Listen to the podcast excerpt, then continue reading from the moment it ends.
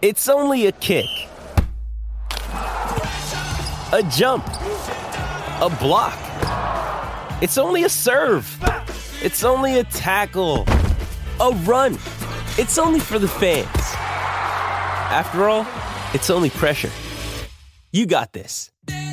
Adidas. Can you dig it, sucker, sucker?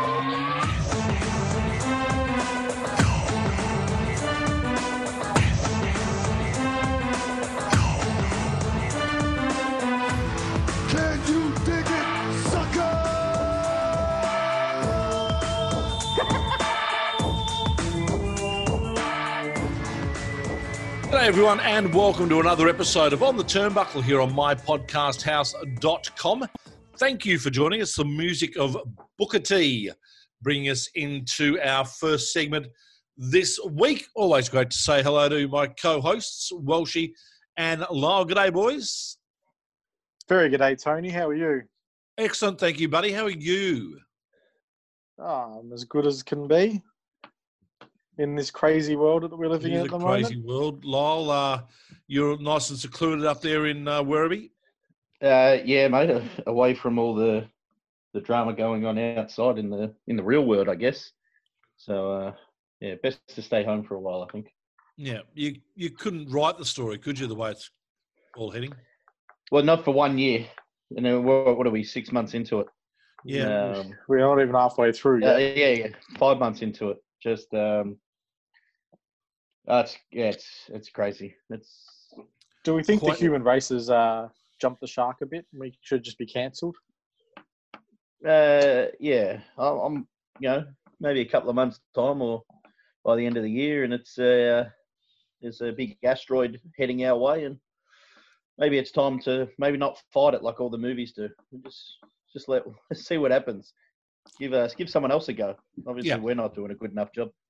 As long as it's an asteroid, not a hemorrhoid, they're paying for those things. Still come out of the same black hole, though. You are a hemorrhoid, Tony. Great show last week with Headhunter Rigg. Yeah, he's a good dude. Yeah, really good dude. Just genuine knockabout bloke. It's his most recent podcast is also good too. I even got a Twitter follow from him, which I was surprised about. Oh, I didn't. Oh, well, we don't have blue ticks like you, Tony, I guess. Yeah, that's true. Good point. Maybe you'll invite you to come on his show, Tony. Maybe he might. Yeah, when he's desperate. There's plenty we could talk about, I'm sure. Well, let's see if you can get his name right. All right, time to introduce our first guest. Our guest tonight is Victoria's Premier Wrestling trainer Dan Andrews. Sorry, Jay Andrews. You're a dickhead. Oh, God. Fucking hell, Tony. I think the Premier thing got me. Sorry. Jay, sorry, mate. How are you?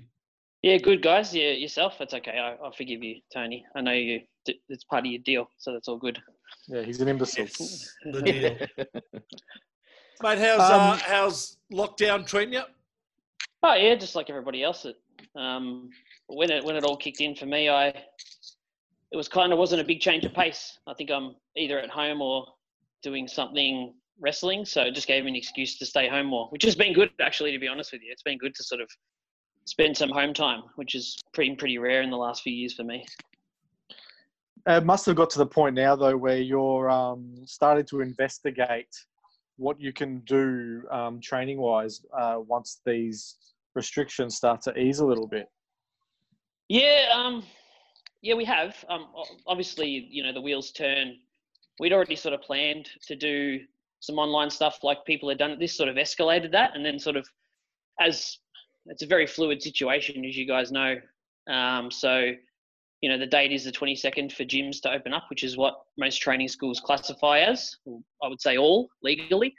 And there's provided that there's no second spike, that is. And then, we've talked about our policies that we're going to have in place around cleaning and temperature checks and all those types of things. And obviously there's social distancing, the rules that we've got to apply to. So, yeah, look, I think it's a good thing because, ring rust is definitely a thing. And for those people that not seasoned wrestlers and sort of just started, it's going to be like a big shock to them when they come back.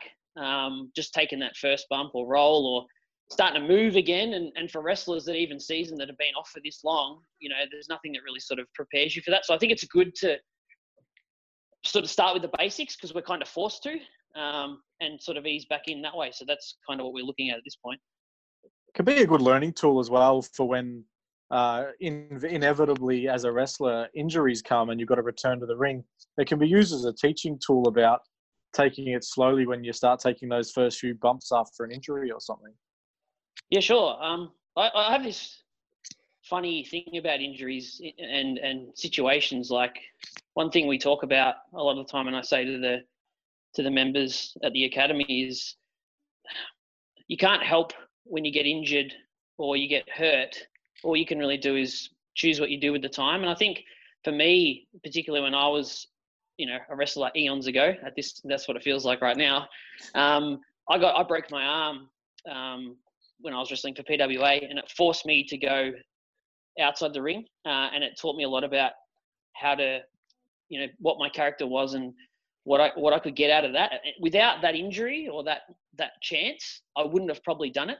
So the upside to this situation is that it's like the whole world's injured and we've all got to, you know, we're all forced to do something that's not quite the status quo for us. And it makes us work outside our comfort zone. And I truly believe when you're trying to do, you know, anything in life, that when you work outside your comfort zone, you generally do your best work or find out more about yourself. So yeah, I think injuries is the same thing. You know, when you're injured, it sort of forces you to go and do stuff that you wouldn't normally do. And it's scary as hell, but you always find you sort of ascend to that next level, or you break that ice and you get to the next thing. And it's kind of like, I wish I had done this sooner, but I was forced into this situation. So it's, yeah, that's the way I see it. And I think that's the way most of our people are seeing it at this point. So it's been a good time, I think.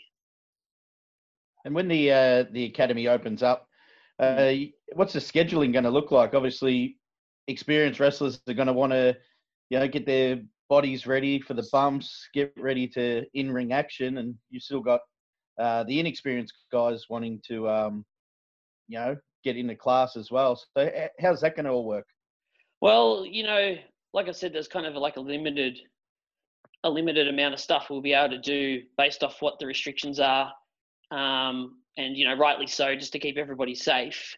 And make sure, because the worst thing that could happen is there could be an outbreak, not only at the school, but across the world. And then it stops everything again, and we've got to settle down and get stuff done. So you look, the schedule we're looking at is maybe sort of blend. We already have a level system that we use, and sort of blending maybe the beginner and intermediate levels together and the advanced and intermediate, and sort of working through the drills and bumps and rolls and the tumbling and the conditioning, and getting that conditioning back so that when we're allowed to actually touch each other, so to speak, you know, that we can actually sort of be already moving and doing things, and we don't have to worry too much. So yeah, it's hard to say to 100% because you just don't know what's going to happen.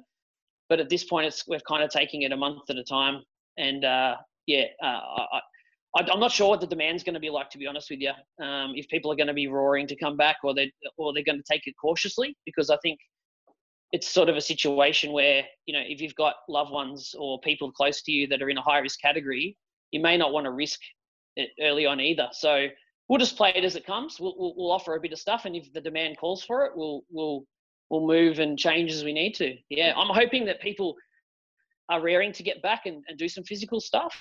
But like I said before, the cool thing about this time is it's actually highlighted the non-physical stuff, how important that is. And it's given people a real opportunity to double down on that stuff, which I feel in modern wrestling is something that, is not as focused on as what it should be. Not that I'm trying to sound like an old school guy, but you know, it's not as focused on or highlighted as it should be. And it's really the secret sauce to being a professional wrestler that stands out above the pack.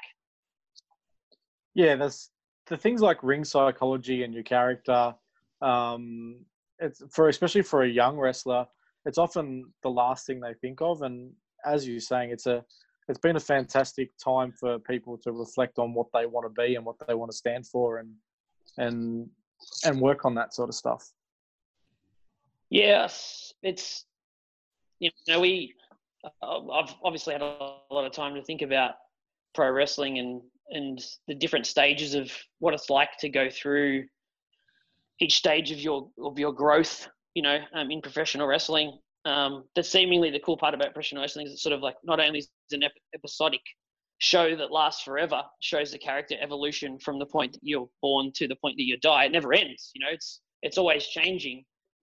As a trainer, as a trainee, or a member, you know, somebody that's learning, it's the same thing. So that them understanding who they are and what they believe in, not only as a person, but as a character, is very important, because without that belief structure and an understanding of what they would do in a certain situation against somebody else, some other character in a certain situation, really defines what physically you do. And I think, you know, that's the big, when you start training people, it's very easy for them to see the physicality because it's very visual, but the stuff that they, as a fan, that you feel instinctively when you watch a show that you can't necessarily verbalize, that's the stuff that is difficult to learn, and you've sort of got to go with your gut. And I hope you guys, I'm kind of going very spiritual when it comes to wrestling here, and it's kind of weird, But I mean, you guys know yourself, when you see something that's really special in the ring,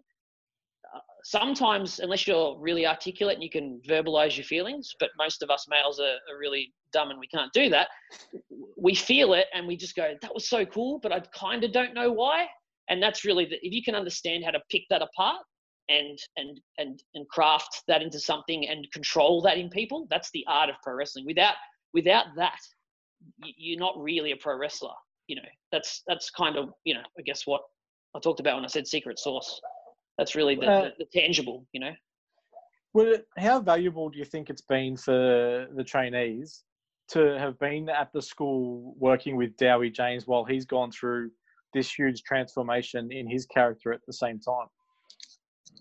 Look, I think the good thing about MCW, you know, is I feel like we've always tried to mix both. Like I come from the, you know, Chris and I obviously work together very closely, Chris Fresh and I, and Mikey in different ways.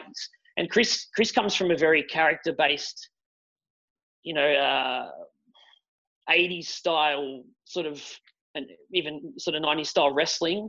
And I was from the PCW, PWA, pro wrestling. This is wrestling, you know, this is real, you know. So, and what we've worked out when we started working together was the real secret to this is both. You've got to be able to do both at the same time. And I think MCW's done a really good, done that really well over the last few years, been able to tell really good stories and have really great wrestling. And at the same time, and when you hit them both at the same time perfectly, I think it really is magical. And I think with Dowie, he's a prime case of somebody that's, you know, he and I obviously have a long history together, but he's a prime case of somebody that's has the ability, but knows how to put it across in an emotional way where it's believable, not just from a physical point of view, but you actually believe that he believes in what he's doing, and that really transcends all the physical and everything, and in the audience, through the lens, everything, you kind of get who he is. And I think the trainees coming along and the members coming along now and seeing that there's times where I've seen that in Juicy, Gino Gambino, Robbie, you know, all types of I think they really understand that if you want to be at that tippy top, you've got to have that, you know, people call it X factor. You've got to have that, ability to be able to transcend and hit people emotionally. So yeah, I think it's very valuable. I think it's no better time in wrestling right now to be someone that's training, because Australian wrestling really hasn't been any better on that level of getting the mix right in a long time, since the early days, you would probably say. Yeah. And what was the transition like from being an in-ring talent to becoming part of the management and then a head trainer and stuff like that? Was that an easy transition for yourself? You prefer? Well, I guess like me mentally, or just like, yeah, I think it was, yeah. I'll answer that in a couple of different ways. For me mentally, it was pretty easy. I think I think I was always enjoyed, and this is going to sound really weird, I always enjoyed training and working a lot more than I enjoyed performance, if that makes sense. I do enjoy performance, and I think I understands completely. Yeah. I was the same with football. I loved the training and the camaraderie aspect, but come game day, I absolutely hated it for 20 years. Yeah, I kind of get it. Like I think there is, I'm not saying I'm not an, I think I'm a natural performer in a lot of ways, but I kind of enjoyed the trying to understand the art more than I enjoyed performing the art itself, and then watching it and then trying to deconstruct it.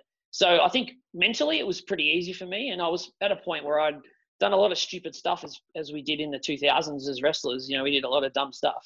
And I'd probably got to the point where I was too hurt to, you know, I was at a crossroads. I probably could have kept going. I probably could have made myself healthier. But at the same time, I saw an opportunity where, you know, where Chris had spoken to me and said, you know, a lot of these guys respect you and understand you, and you have a good rapport, and, you know, we need your help to manifest these stories in, and put some wrestling sensibility to it and help the guys and girls understand what we want and then sort of speak their language, which, you know, I felt I did pretty well, and I still continue to this day. And I don't take credit for what they do, but I help them. I always said to people, I'm a salt and pepper guy. You know, you got a bland steak, I can make it taste good. You know, so it's been a pretty easy transition for me because of that reason mentally. But on the other side, it's challenging because before me, I don't really know of anyone in Australian wrestling.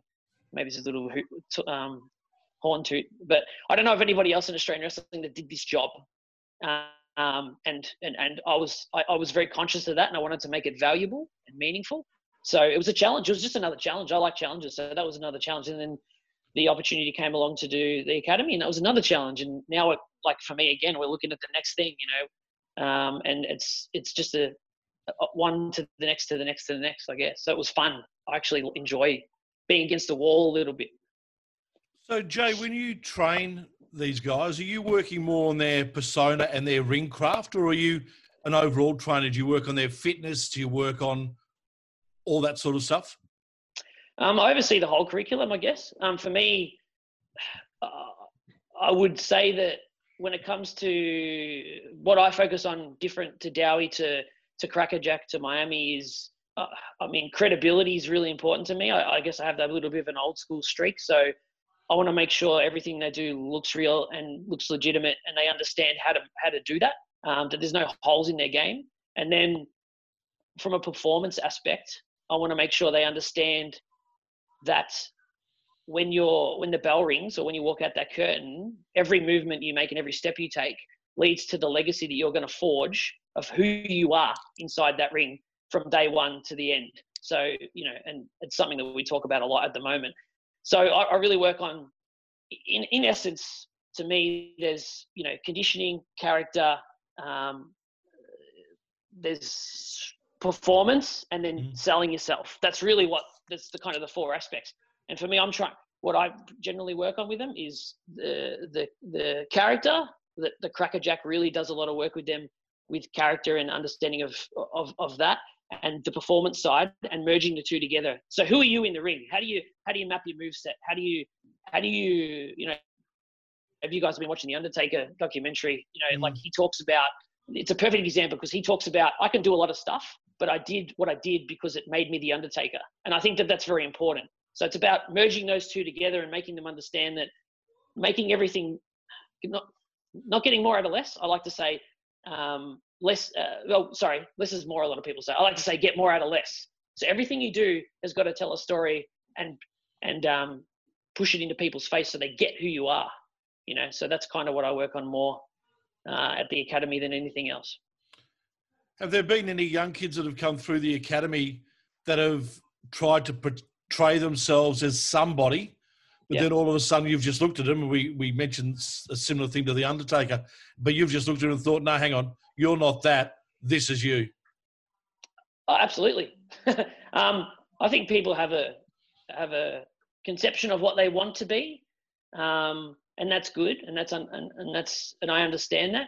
But sometimes it's not who you are, or it's not naturally what fits to you. And I think when you first get into business, it's easier if you can live off life experience a little to feed who you are, so you can really. Because if you can feel it, they're going to feel it too. If you believe it, they're going to believe it. People are going to believe it too. So sometimes you'll see someone come in and, you know, let's say trying to be a aggressive heel, but you can see the doubt in the way that they move and the way that they do things. So I'm not going to force anyone to do anything, but I'll mention it to them. I think this, and let's try it out. So I think the cool part about training, and the cool part about the way we do things is we have promo class and lots of different things. And we do, you know, like, I guess, practice matches, if you would say. You can road test and you can road test these things and sort of take them to market, beta test it, and then see how it feels for you and see how it feels for them. So, yeah, definitely want to the whole thing, you know, we say you never lose, you either win or you learn. That means that's truly how we do things. I want to – and if everyone understands that comes in, we want to challenge them to push themselves outside their comfort zone because, like we said at the start – most of the time that leads to brilliance and growth, and they've got to come in with a mindset that this isn't going to be easy on a lot of levels. And wrestling really is not, when you're learning, is not wrestling itself. It's really wrestling yourself to find what works for you. You know what I mean? And sometimes it's not necessarily what you think it is. Cause I want to be the Undertaker. Well, you're not 6 foot. You're not him. You're not Mark Calloway. You're you. The only tangible quality you have in wrestling is one thing. That you are you. No one is you.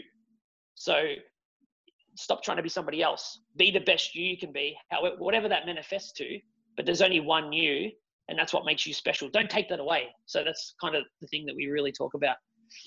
Yeah. The academy is quite, the way you put it together was quite an ambitious project at the start. How many people told you you were crazy when you were explaining your vision? This is going to sound really egotistical. I don't know because I didn't listen. Good. Right answer. Right, well, to be honest with you, you know, like, I don't know. I wouldn't say I didn't listen. I would have said I heard it, but if I knew it would work. I'd had the concept. I mean, I'd obviously go back to training, you know, I was training the wrestlers for PWA, you know, so I knew what worked and I knew what didn't work, and I knew the old guard. I knew what it was like. I was trained by George and Kurt Von Schneider, who, you know, Tony would be very familiar with Kurt, and I don't know if you guys know him, but very old school guys that would, you know, back when George was very healthy and he would stretch you out. So I know what it's like back then, you know, like, and he's a smart dude when it comes to holds. Like I learned so much off George fundamentally that no one doesn't really teach anymore, because that shoot style, you know, catch can. George knew a lot of holds back then, and he would show you things that you just couldn't even dream of. But I guess I knew that. I trained at PCW. I trained at PWA. I'd done a lot of things in between. So I kind of felt like I had a good grasp on what needed to be done to sort of change the landscape. And I was pretty confident in what I'd put together and the thought I was sort of in the conception of it for 2 years, really just writing down budgets and P&Ls financially to curriculums. So I was pretty confident to launch it. And I did it in the space of like, I'm going to try this. And if it fails, I can still pay for it and it's not going to cripple me financially. So if it fails, I'll take the lease out, and if it fails, we'll just walk away. I mean, but if I didn't do it, I don't think I would always wonder what it was like. So I kind of didn't listen to those people. I sort of just went, I knew what we can do, and I knew who we had with Crackers and Dowie, and there was a few other people that I'd talked to, and I was pretty sure that it was going to be a success. And it was a good time in rest. I won't take it away. Timing was perfect because I feel like MCW at the time and what we were doing was probably as hot as it was. So it was a good time to launch it, particularly when Progress was here, and that's kind of when we sort of announced it, and it sort of helped, you know, in the beginning, that's for sure. You've described yourself as old school a couple of times in the this interview already. But what I like about the academy is how progressive it is, having like social media training and having Cracker Jack doing the promo training and stuff like that. How important was it for you to get the right people into the right roles? One thing I'm a firm believer of still to this day, which I think we haven't figured this out yet, that the only way that Australian wrestling is going to ascend to the next level is that if we have people who have a skill set at something work together to create a machine that is able to take it to the next level. So I know what I'm good at. I know what I'm not good at. I know who's better than me at something. So I look at someone like Cracker Jack and go, I can't think of anybody else better to teach that. So to me, it's a no-brainer. I have a good relationship with him, but it was more about me recognizing when we put the mission statement together for the academy. Part of it, like the mission statement itself, sort of says it all. It's about, you know, I guess the parent company is the one that says it all. It's about bringing people together for a common goal to you know, make the business transcend itself. And for the academy, it's more around making people encouraging people to be the best they can be at what they want to do. So it kind of fits hand in hand. And I really believe in language like that. So it was about trying to put those pieces together and the people we have involved, whether it's Miami, whether it's Dowie, whether it's Cracker Jack, whether it's, you know, Rowan Herbstreit doing social media stuff.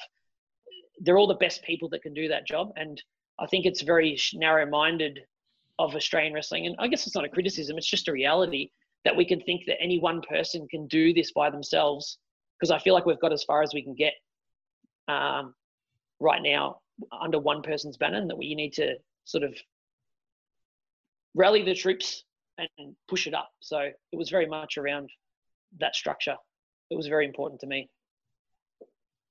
And how important is you regularly have seminars with international talent that come in, some big names in the industry. How important is that to get the different aspects and different viewpoints from for their experiences? It's actually been really cool. We've been very fortunate. I mean, obviously working with, you know, Mikey and the work that he's done to develop those relationships with those people and bring them over, and to have them in and to view their experience. It's kind of important on two levels. One, I'm a firm believer, like I said before, having different people. No one's got a monopoly on wrestling in the sense of what's right and what's wrong, to a degree. At that level, you know, they're going to teach something similar but in a different way, and they're going to bring a different viewpoint on it. And if their viewpoint, I mean, I could tell them something 100 times and they're not going to get it. But you know, Will Ospreay could come in and they tells them once, and then it's there. You know what I mean? So the benefit of that, not just only they could bring in their unique style and their unique training methods, or just whatever they bring, you know, there's a massive benefit and upside to the members there. But the other benefit I found, I mean, that we've had, you know, WWE down there, we've had a few things happen, right? You know, and it's very validating that the training that we're doing is, and honestly, it's world class. Like the stuff that they're doing, the stuff when people come out and do seminars, it's not really much different to what we do. So it's been very validating for the trainers and the staff and myself to go, we're on the right path here. Even from a psychology point of view, and the way we teach match psychology, you know, the structure of a match, things like that.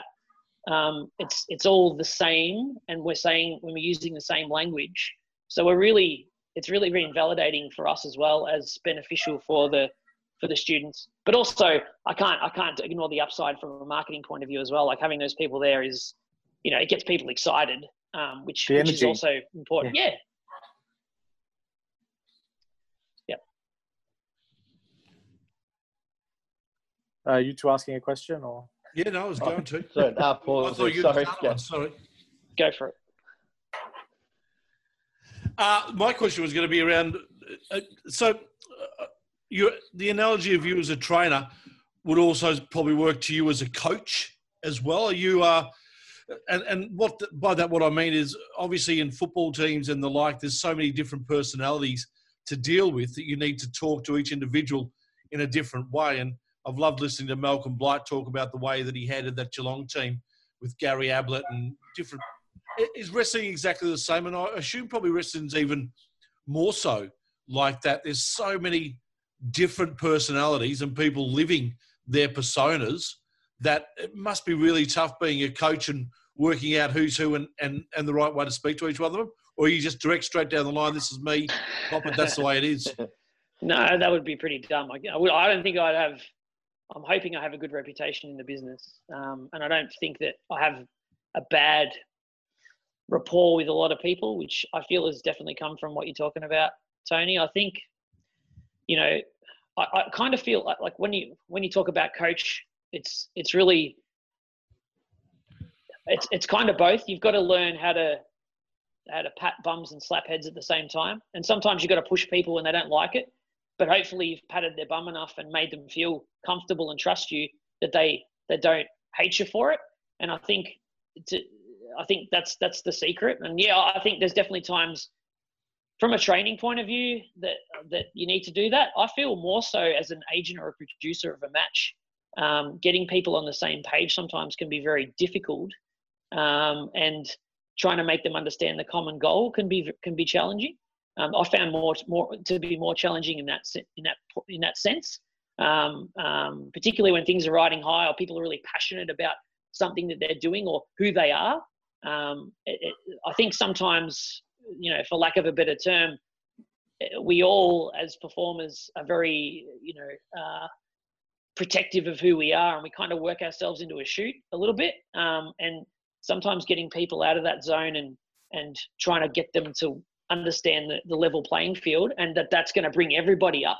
I kind of feel like that's pretty much my role in MCW as a producer. As a coach or a trainer at the MCW Academy, I just try and build personal relationships with some of these people as much as I can to understand. When I say that, I don't mean that I go out for coffee with them.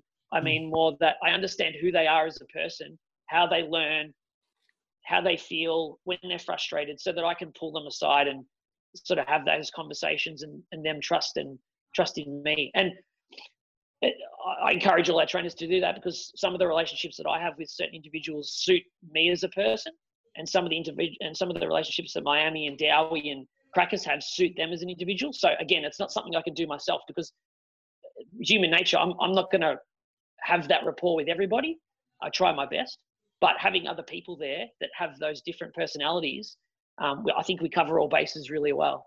So, yeah, I think it definitely has to be used on lots of different levels in wrestling, because a lot of people think this is an individual sport. Yeah, correct. And it's really not. It's not at all. No. Well, it's a big team, isn't it? Well, it even a singles match is a teamwork. It is, man. You've got someone's life in your hands, but also you've got someone's future in your hands as far as who they are and what they want to do in the business. And, you know, like any good business partnership, it's got to be a win-win in some form. Well, actually, it's got to be win-win-win, you know, like, well, in lots of win. There's a hierarchy, and we've put it up on social media, that we truly believe in, that, you know, and usually at the bottom of that hierarchy is you know, because you're always going to put yourself first most of the time. So you need to think about the scene, the promotion, the show, where you are on the card, and then your opponent, and then yourself. And then if everything lines up, you know you're pointing in the right direction, because if what you're doing and your opponent do wrecks the show, then it's not really the right thing to do. If it wrecks the scene or does the wrong thing by the scene and it brings the scene down, it's not really the right thing to do. And if it hurts wrestling, then really shame on you. You know, like, that's, you know, so I think, yeah, getting that mix right is definitely challenging sometimes. And if your opponent doesn't look good, who have you beaten? That's absolutely right, man. Like, it's a contest and it's a story, and you've got to do the right thing. We've started to get a taste of some of the original students, the guys who had no wrestling experience when they first got to you. A few of them have started to have a couple of matches and look quite promising. Sure. What's it like when you see someone like Ant Kava and Tony Villani get into the ring for the first time and the crowd get into them? I kind of want to use the right terminology here, because I don't want people to think that I don't care. I do care, but I don't want to take credit for it. Like, I don't want to use the word proud, because I feel like for me, there's a connotation that comes along with that I had more to do with it than they did. I think at the end of the day, I can say whatever I want to them, or any of us can, but they've got to listen. And I'm happy that they listened and challenged themselves and worked really hard to push themselves, because we're not easy on them in a lot of different ways, not just physically but mentally. It's very difficult sometimes to have those difficult conversations with them to try and break through to the next, barrier that we need to get to. I'm proud that they are willing to test themselves. I'm proud of them as people more than I am as pro wrestlers. To me, their success and them and you guys standing up and noticing them is a testament to their commitment, which to me they should be proud of, not me. But look, to level with you, it's really great to see that. I mean, I'm very proud of Villani and Kava and Kelly and lots of other people that are associated with us. Even the work I did with, Indy and Tom and Stevie and guys like that, and that I've done with people like Slex and I have great enjoyment out of that, and it kind of extends to when you're a producer or an agent, and you give a suggestion or you try and take the match in a certain direction, or you get people on the same playing field and they go out and kill it.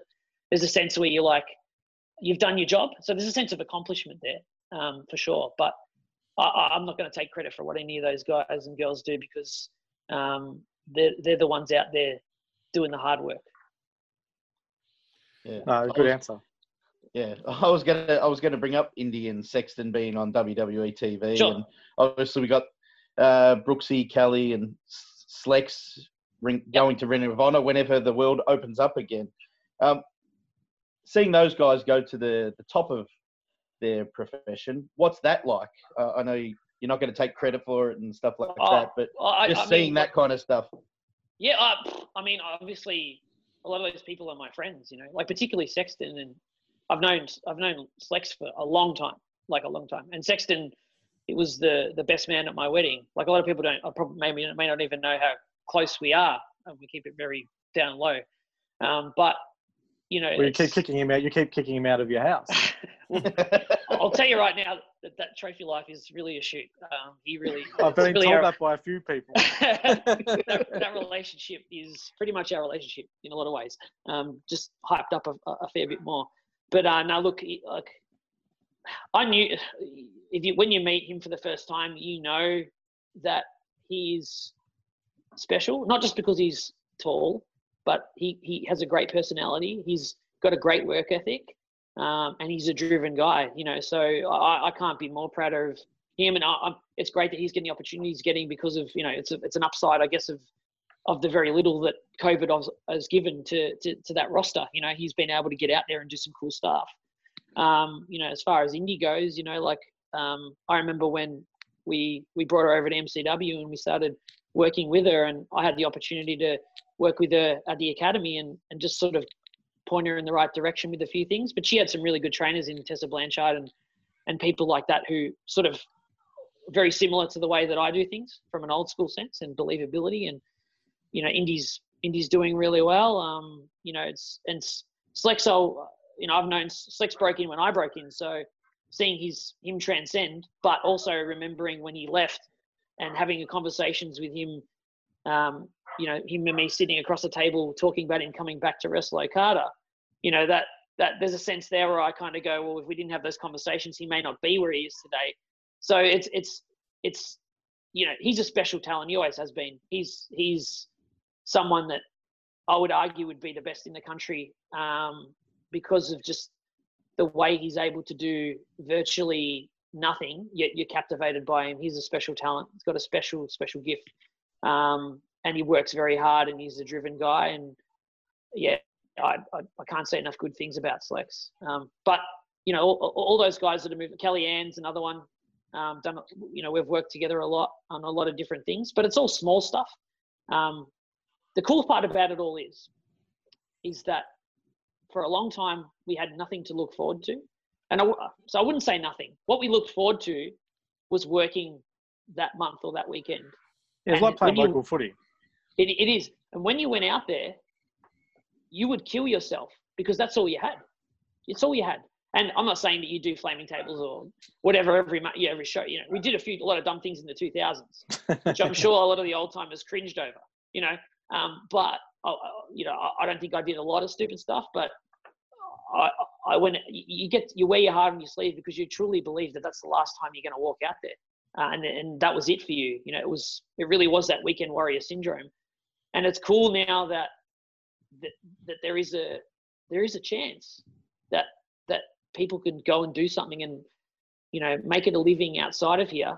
But on the same token, I really hope that some of them stay to make this territory, for lack of a better term, the same as what it is outside of here, where we can actually go and do this and live off, you know, our hard work and the business, so to speak, which is really, for me, a dream. And that may never come to fruition in my lifetime, but I'll definitely be working hard to make sure that can happen.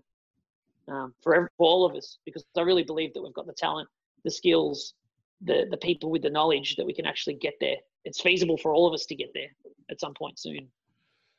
Now, the journalist in me had my ears prick up just a little bit ago, so I've got to ask you the question because I just want to get clarification.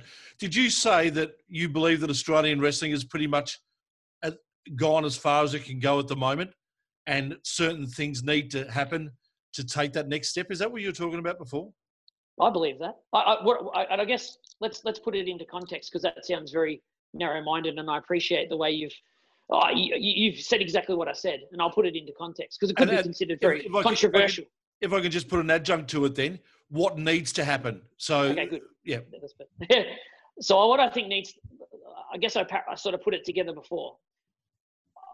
Maybe it's not as far as it can go, but I feel like we're coming to a point where, for us to get to the level that we need to get to make a dream of mine, or I guess hopefully everybody who's in Australian wrestling in this territory, a reality, that we can actually create a business that we can live off without cutting other people's noses off to spite faces, and we're going to have to work together in some form and double down on individual people's strengths to create a machine that can do it. I don't think we can do it. I don't think one person can do that. I think it's been tried. Maybe if the scene changed completely and everything that's going on changed completely, but as it currently is, I think since wrestling fell apart in the 70s, you know, like early 70s, and since then everyone's been trying to do it individually, and it's got better and better and because the landscape's changed. But I really feel for it to be successful that a bunch of us who have that experience now from working through those times need to get together and, you know, double down on those strengths and take it to the next level. I don't know if that'll ever happen, but I really feel that's the secret to us getting where we want to be. I'm not saying by any stretch of the imagination that someone can't do it individually if they build a great team, but it's still going to mean a team. It's not one person. You know, that could be any company that exists today. But I really feel it can't be one person or one person's ideology. It's got to be a bunch of people working together for a common goal. And I think the biggest problem with one person doing it is the fact that a lot of wrestlers here in Australia have seen one person try to do it and have either been burnt because of that or have, you know, had issues due to that. So I think there need to be people that they trusted. And you're right.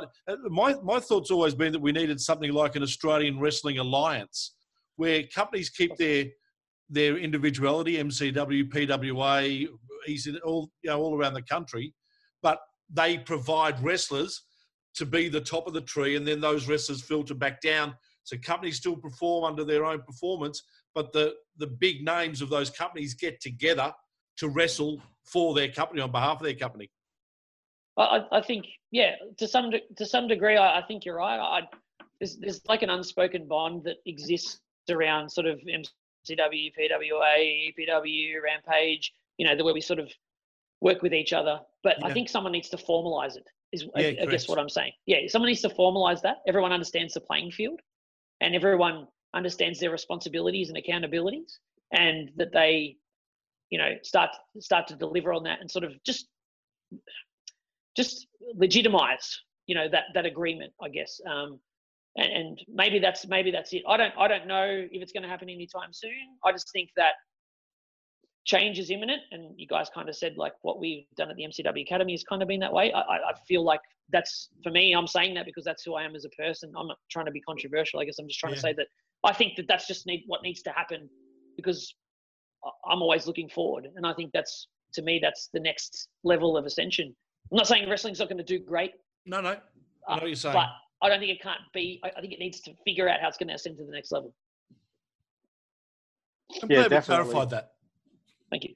Thank you for asking the question. I know, I appreciate it. It's good. Oh, I just didn't want anyone to go away thinking, did he just say that that's it for wrestling? It's sort of out, it'll never get any bigger. Because that's sort of he doesn't believe in the business. Yeah. You know, like, I think, you know, I think I say that because I believe in it, you know, and I truly believe in that hierarchy that I love pro wrestling. Like, I love pro wrestling. And I say that with every fiber of my being.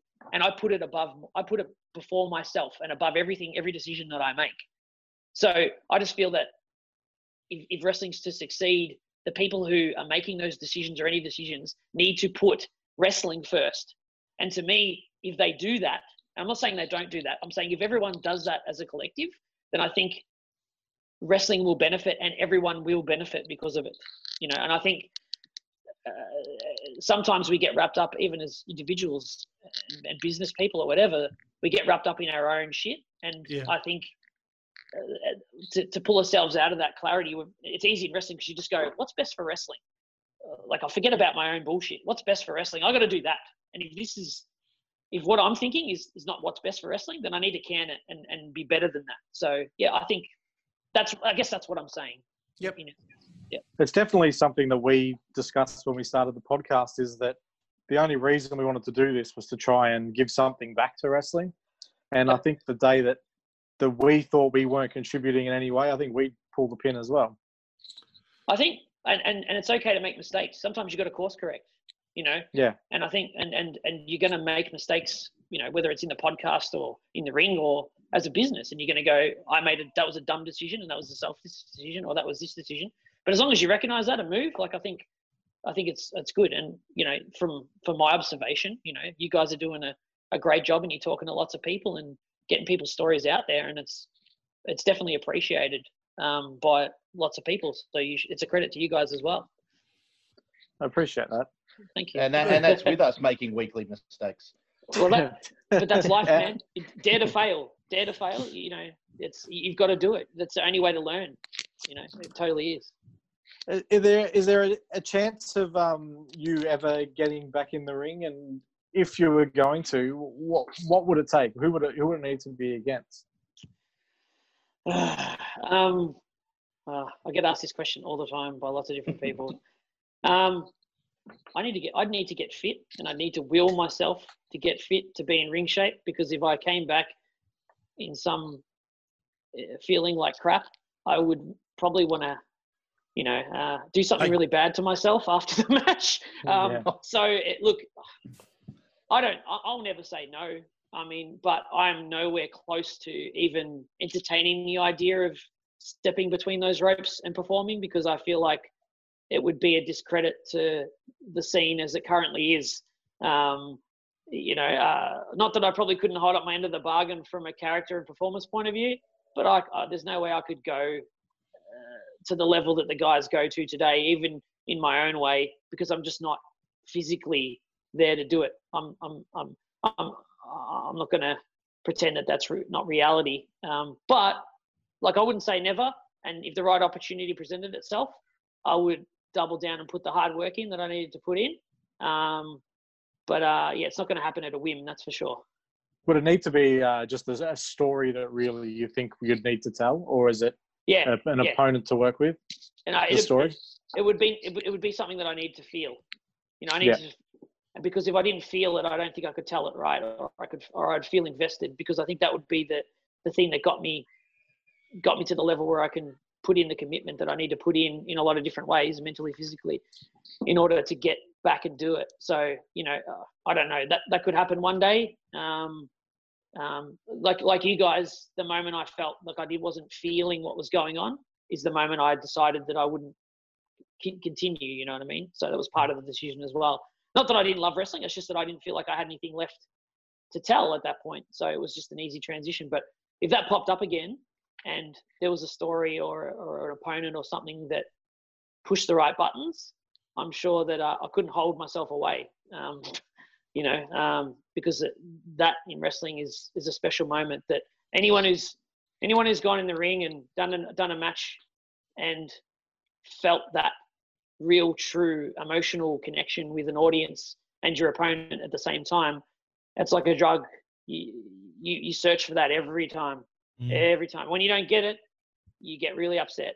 And you can't get it every match.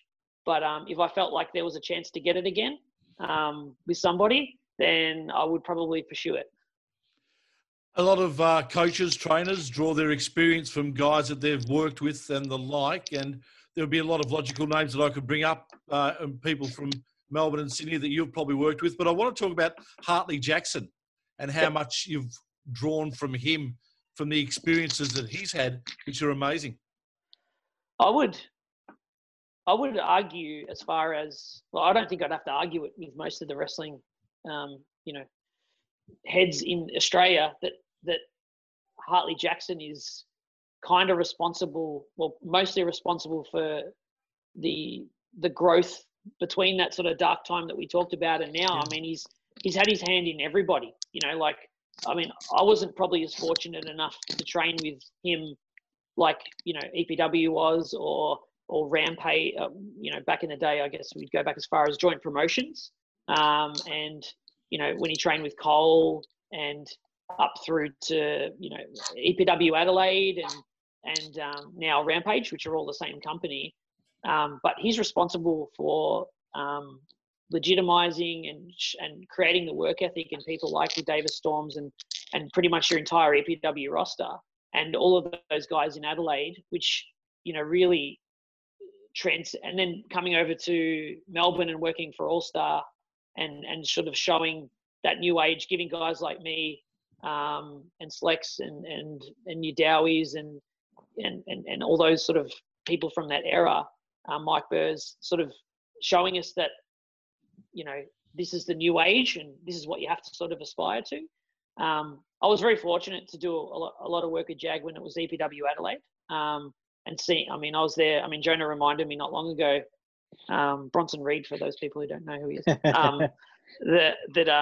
I was there for his first match and I gave him advice. I didn't even remember, but I remember wrestling on those shows and seeing Jonah and lots and Sexton and lots of people like that for their first time, and it was really cool to go back and sort of remember that stuff and the effect that he's had on everybody. I really feel like he's, when you talk about a godfather of the modern style and the modern worker, I couldn't really think of anyone more deserving of that moniker than him, because he's affected every state that has a powerhouse of wrestling in a massive way, and then gone on to affect those people again.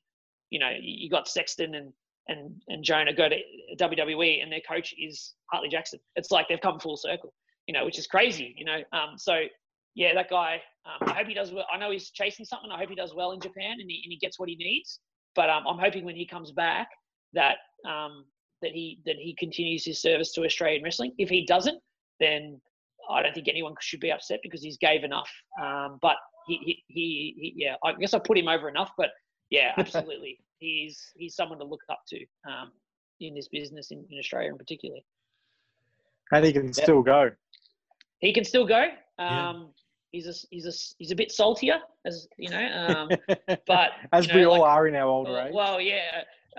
He's probably one of the saltiest people you'll ever meet, but he cares a lot and he loves pro wrestling, and otherwise he wouldn't be around still. And yeah, he's a good guy to talk to and a good guy to pick your brain and a good guy to validate that you're on the right path too. He's a good measuring stick. Yep. Now there's a lot of great Australian tag teams over the last few years. Hardway Inc. in their prime. Who would you love to jump in the ring with that's around nowadays? I don't know, man.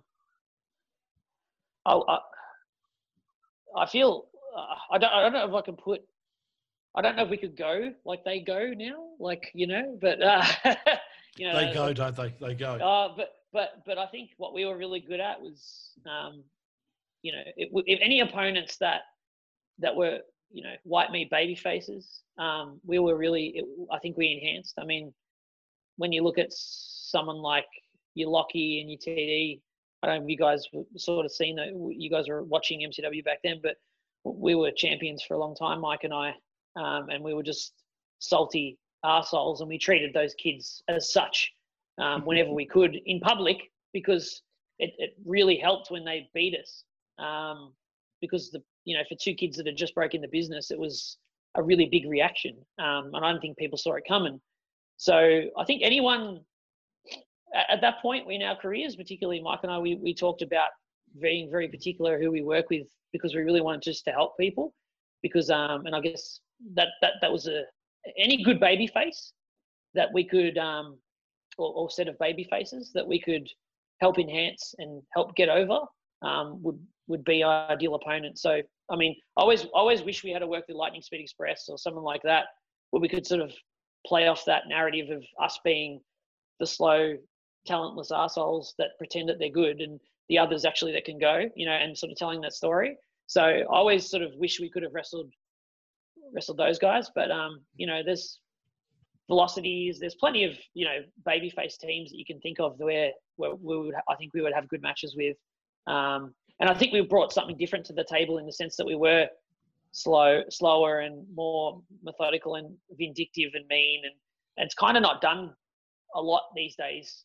I guess besides, you know, it's sort of that Arn and Tully style, I guess, you know. Yeah. I mean, yeah, I guess anyone that sort of could play off that, we would probably do well with, I think. I think Jet and Tyson would have been a good match. Actually, that's probably a good point. That is a good point. I think we really could have done some stuff with Jet and Tyson for sure. And over in Adelaide, I'd like to have seen you run with the Pereira if they were playing babyface. Yeah, I think anyone like that who's got some real fan following and we can oppress, I really would have enjoyed that narrative.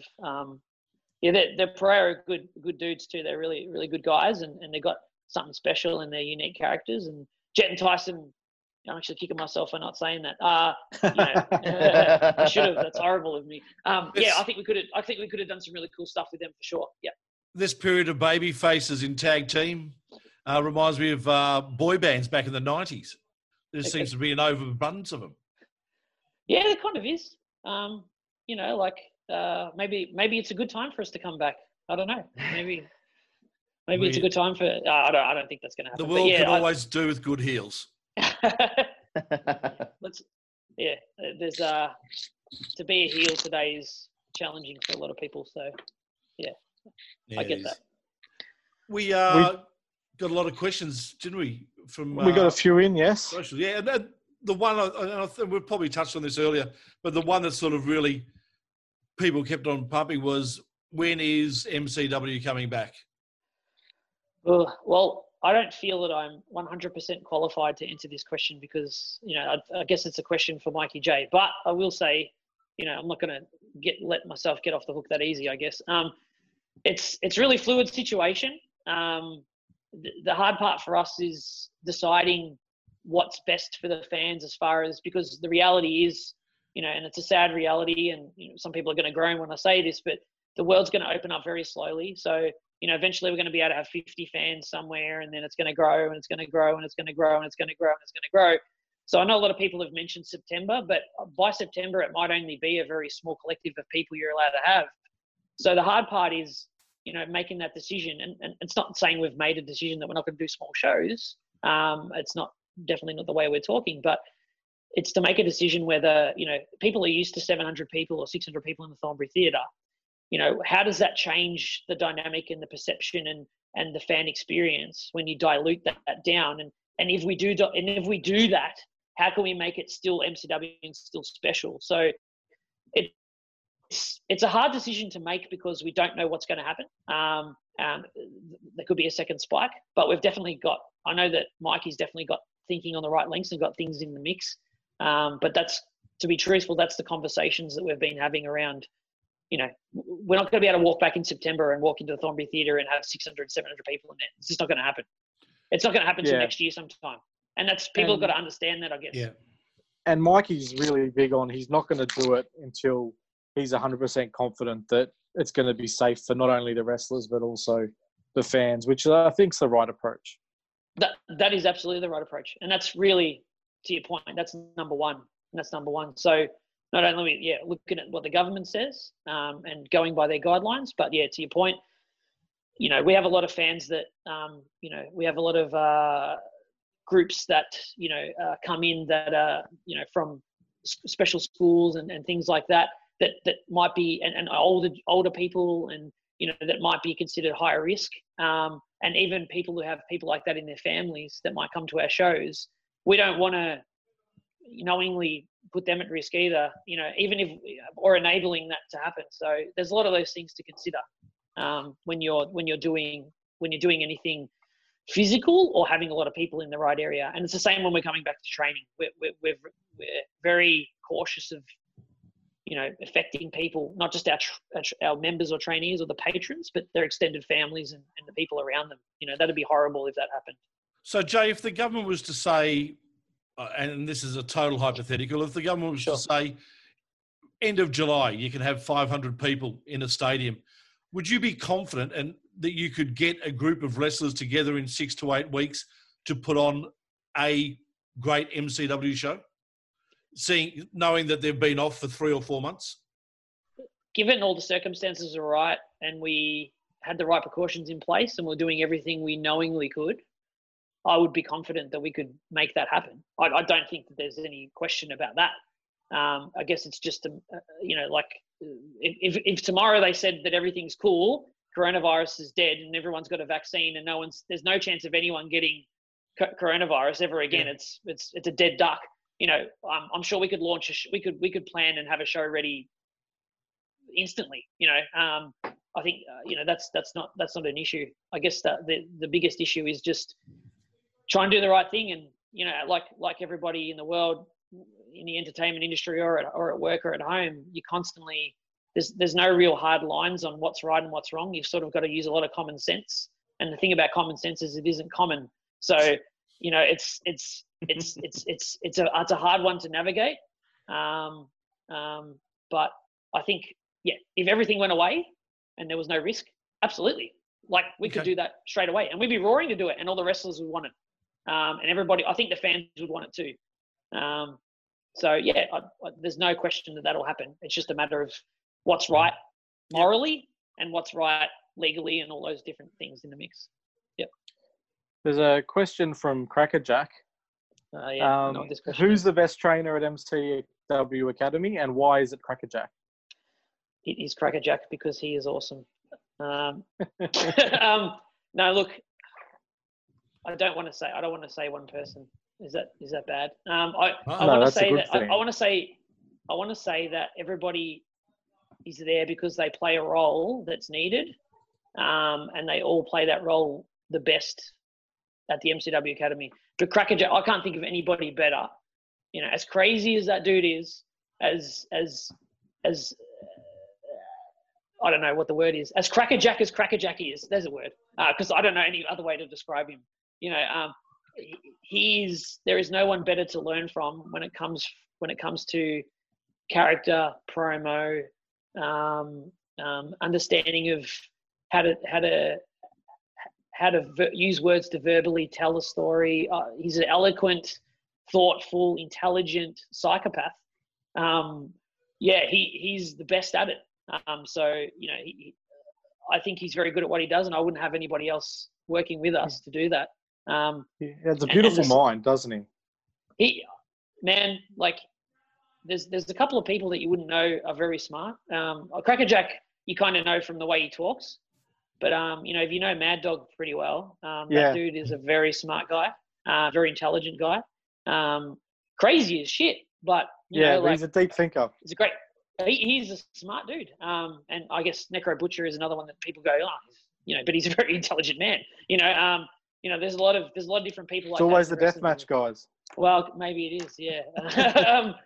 That maybe says something, too smart for their own good. Miami does her bit very well, and she's qualified in a lot of skill sets around yoga and Pilates and stretching, and she does her bit well and plays a really good mother role at the MCW Academy, which is something that I don't have.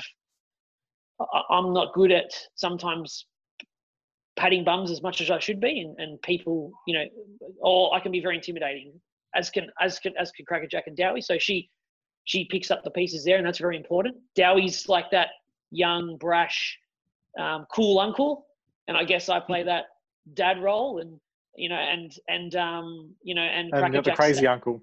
The crazy uncle, the crazy, and together we're one happy family that sort of covers all the bases. So yeah, I don't have a favorite, because I feel like with the strength is in numbers and the strength is us together, and that's what makes MCW Academy what it is. Well, I'm sure Miami's your favorite. Obviously, she's my favorite for other reasons. Yes. Jay, she'll always be my favorite. Yeah. Jay, we thank you so much for your time tonight. It really has been an insightful chat into the mind of one of the great trainers of Australian wrestling. Thank you so much for giving us of your time freely tonight. We look forward to catching you very, very soon, hopefully. No worries. Thank you, guys. I appreciate it. Thanks, Jay. Jay Andrews joining us here on The Turnbuckle.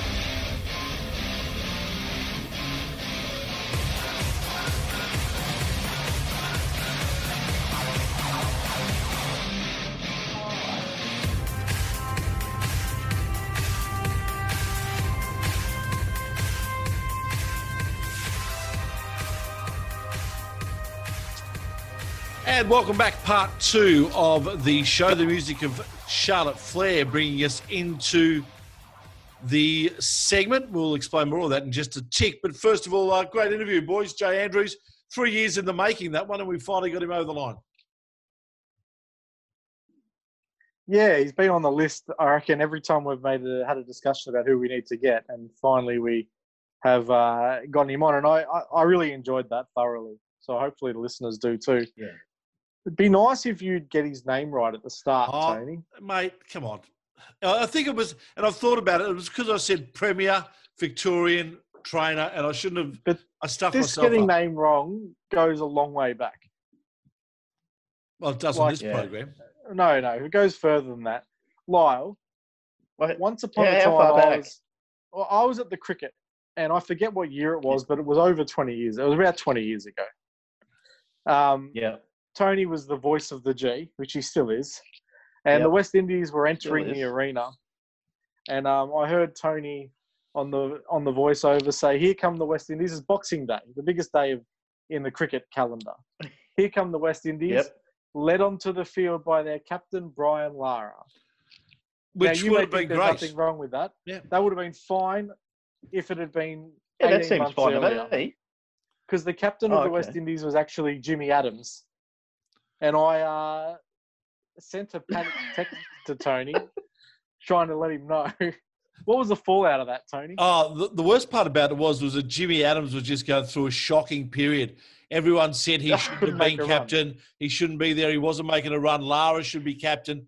So for me to say that, within half an hour of me saying that, a couple of people from the marketing team of Cricket Australia, or the ACB at the time, came up and made me aware of it. I already knew I was aware. I was already aware of it because of what Welshie had sent me. I had to send a letter of apology to Jimmy Adams, Brian Lara, the West Indian cricket Lara, team, what did you do wrong to him? The West Indian cricket team and the Australian Cricket Board. It should have had the right one to every fan in the ground as well. It featured as the lead story on the Channel 10 Sport that night. So if that was on the that led into the sport on Channel 10 News, it's a slow news day. It must have been a slow cricket day. That one, yeah, it was a slow. Yeah. The pitch wasn't doing much for sure. So how long did Jimmy Adams keep the captain? I think about another after that time, but another two tests, I reckon, and then he was gone. So you weren't far off. You were just preempting. Were you? I don't think Lara took over. No, he didn't. No, correct. Maybe the West Indies board heard you, Tony, and thought, hang on, Tony works on to something. Oh, no, I think they knew about it. Don't worry about that. I just preempted, as you said. Okay, so when people think you getting names wrong is a gimmick, Tony. This goes back a long way. It goes back a long way. I've been sitting on that story for quite a while. Yeah. The West Indies cricket captain. Yeah, we can go back. How have I not heard that? We can go back to 13 years ago on SEN when I call myself Tony Shemenki. Hey, hang on. Is that because you got some fake credit cards and you forgot which name you were using? No, I just introduced myself. I said, it's 4 o'clock. Good afternoon, everyone. I'm Tony Shemenki. Oh, God. Anyway, Tony, why was Charlotte's music playing? Oh, because I got to speak to her.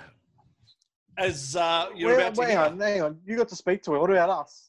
Well, because I've been to Chicago and I'm a part of that WWE clique now, having met people over there, they allow me the opportunity sometimes to speak to their people exclusively. Well, this is good, though. You've got all the contacts with WWE. I've got the New Japan contacts. Lyle, what are you bringing to the table? I've got my own contacts. You better go on the phone to Cody. And when I say exclusively, can I mean exclusively for me? Not us. We got that. Oh, I got that at least, yeah. So let's have a listen to what Charlotte's got to say.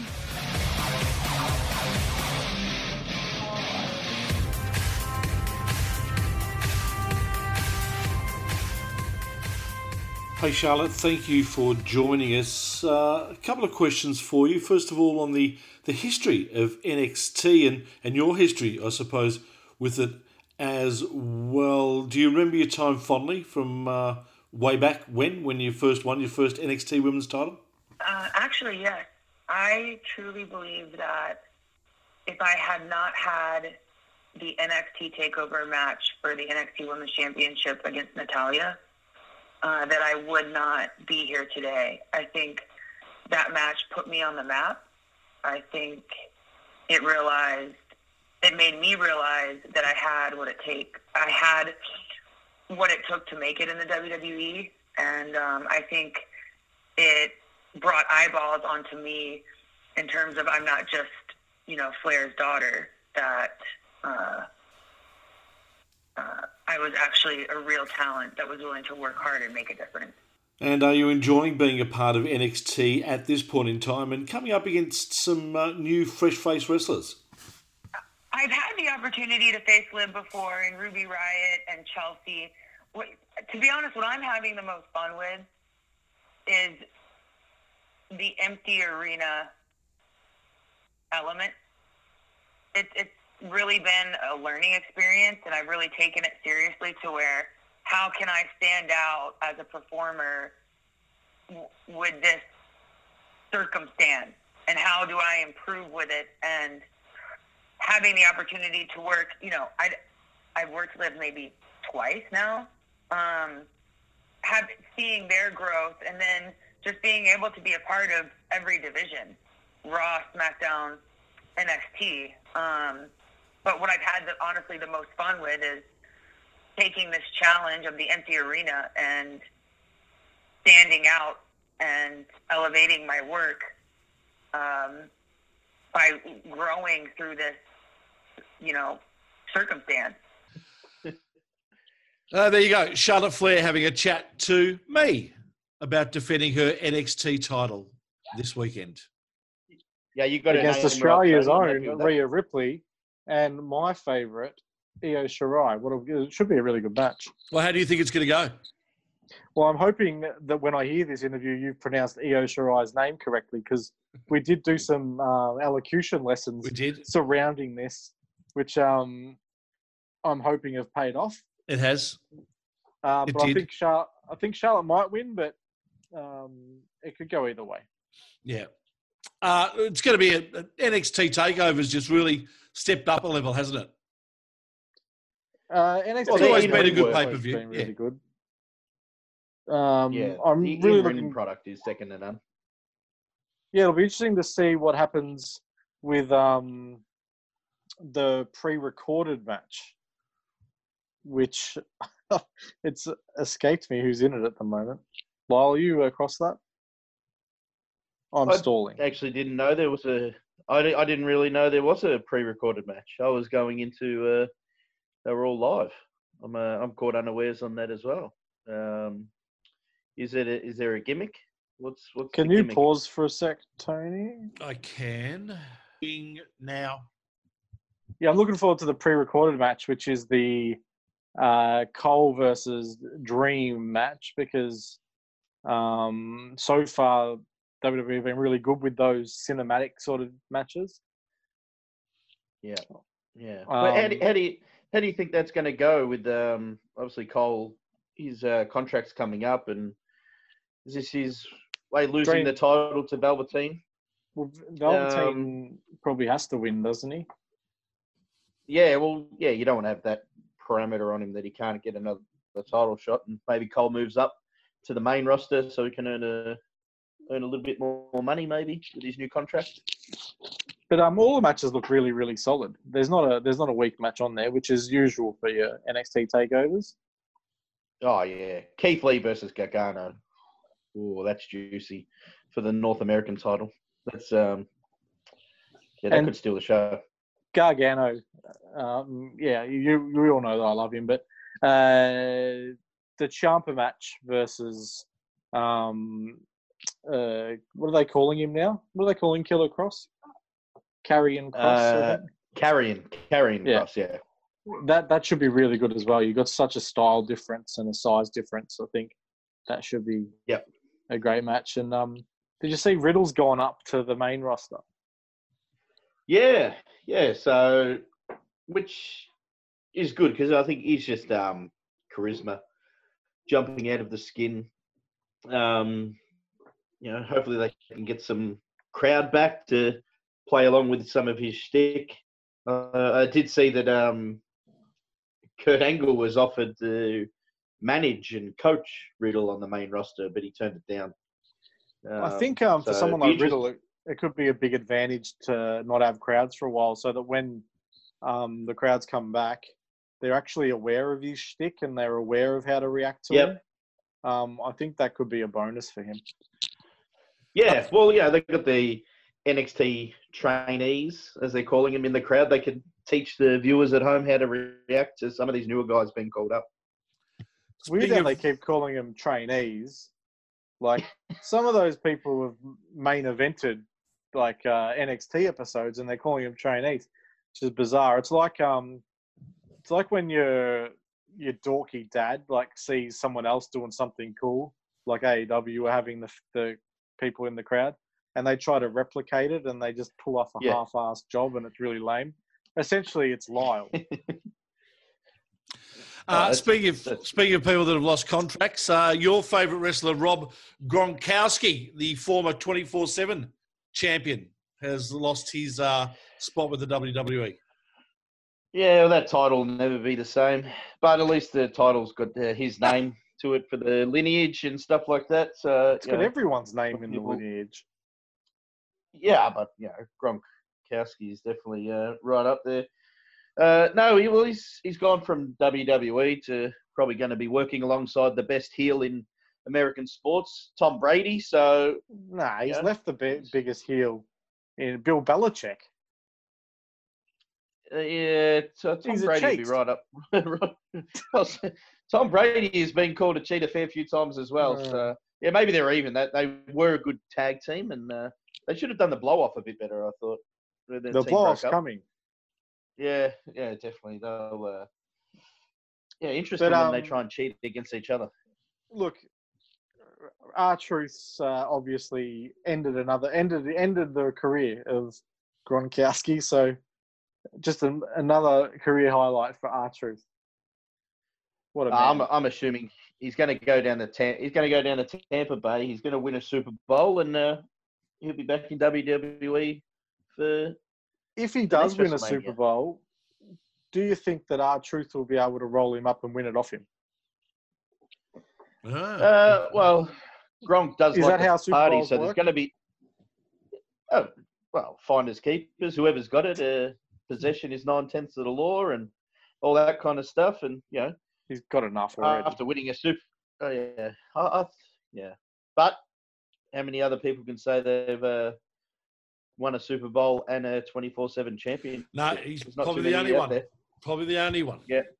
Hey guys. Yeah. I received an email from an Uber driver. Yeah. Now, Lyle, did you catch an Uber on Saturday? It seemed like something you would do. Not at this time, you know, practicing social distancing and stuff like that. And, you know, what am I catching an Uber for? This? You are me. Not too many places I can go and get drunk. You are a disgrace. What are you talking about? Where am I going to go to drink that I would require an Uber? I'm staying at home, mate. I've been out of the house in 9 weeks. No, you're lying to us totally, because we know that restrictions have been lifted and you're allowed to go to friends' places and stuff like that. Let me read this letter and we'll get to the bottom of this. Yeah. Okay. Good morning. I was obviously sent in the morning. My name is, I've redacted the name for privacy reasons. Smart. And I'm an Uber driver. Well, we already knew that. I'm writing to complain about an encounter that I had last night with one of the hosts of your marvellous program. Thanks for being a fan. There's a listener and an Uber driver. That's good. Are you sure it's not you, Lyle? 100%. Hand on my heart. I haven't left the house. You weren't in Ascot Vale? Ascot Vale? I wouldn't even know where that was. I was going about my business Saturday night when I had to pick someone up in Ascot Vale. A lovely lady got in the car and I thought I was in for a pleasant trip. Well, that's your wife, surely. Unfortunately... She is a lovely lady, yep. Her cretinous, drunken buffoon of a husband gets into the car... You are a disgrace. Ignoring social distancing, wanting to hug me. Well, this is definitely not me. You are and introducing himself as Tony Schiavone. So now you're using my name as well. Hey, come on. Hey, Tony, if anyone is going to full name introduce themselves to people that don't know, it's you. Tony Shemeki. Well, what did you do? Well, you tell me. Read the email. I gave him the benefit of the doubt until he started talking about cricket. I honestly can't remember. Mispronouncing the name of every member of the Indian cricket team, including Sachin Tendulkar, despite the fact that I told him I don't like cricket. How did you pronounce it? Sachin Tendulkar. Is it a session? No. Oh. I don't know. Sachin Tendulkar. Donald Trump knows how to say it. I told him that I don't like cricket and I'm not from India. I'm from Geelong. No. Tony. Yeah. To cut a long story short, he proceeded to projectile vomit in the car. My pride and joy, my tool of the trade. Out of the goodness of my heart, I continued to drive him home, where he got out and left without saying a word, leaving his saint of a wife to try and clean the car as best she could. Tony. Oh, Lord, yes. The next day, I saw he had left me a tip. Okay, this is getting better. Which I was grateful for. Well, I looked up. I saw that it was $10. 10 measly bucks. It cost $50 to clean the car. It was a $40 fare, so I gave him 25%. I made him get out of the car where he vomited. Right outside, see the meats. Maybe the coronavirus will give you something to vomit about. Tony Schiavone is the Darren Drozdov of wrestling podcasts. So that was a tirade on me, and I suppose fair enough too. Hang on, I want to get to the bottom of this. How much of this is true? No, all of it.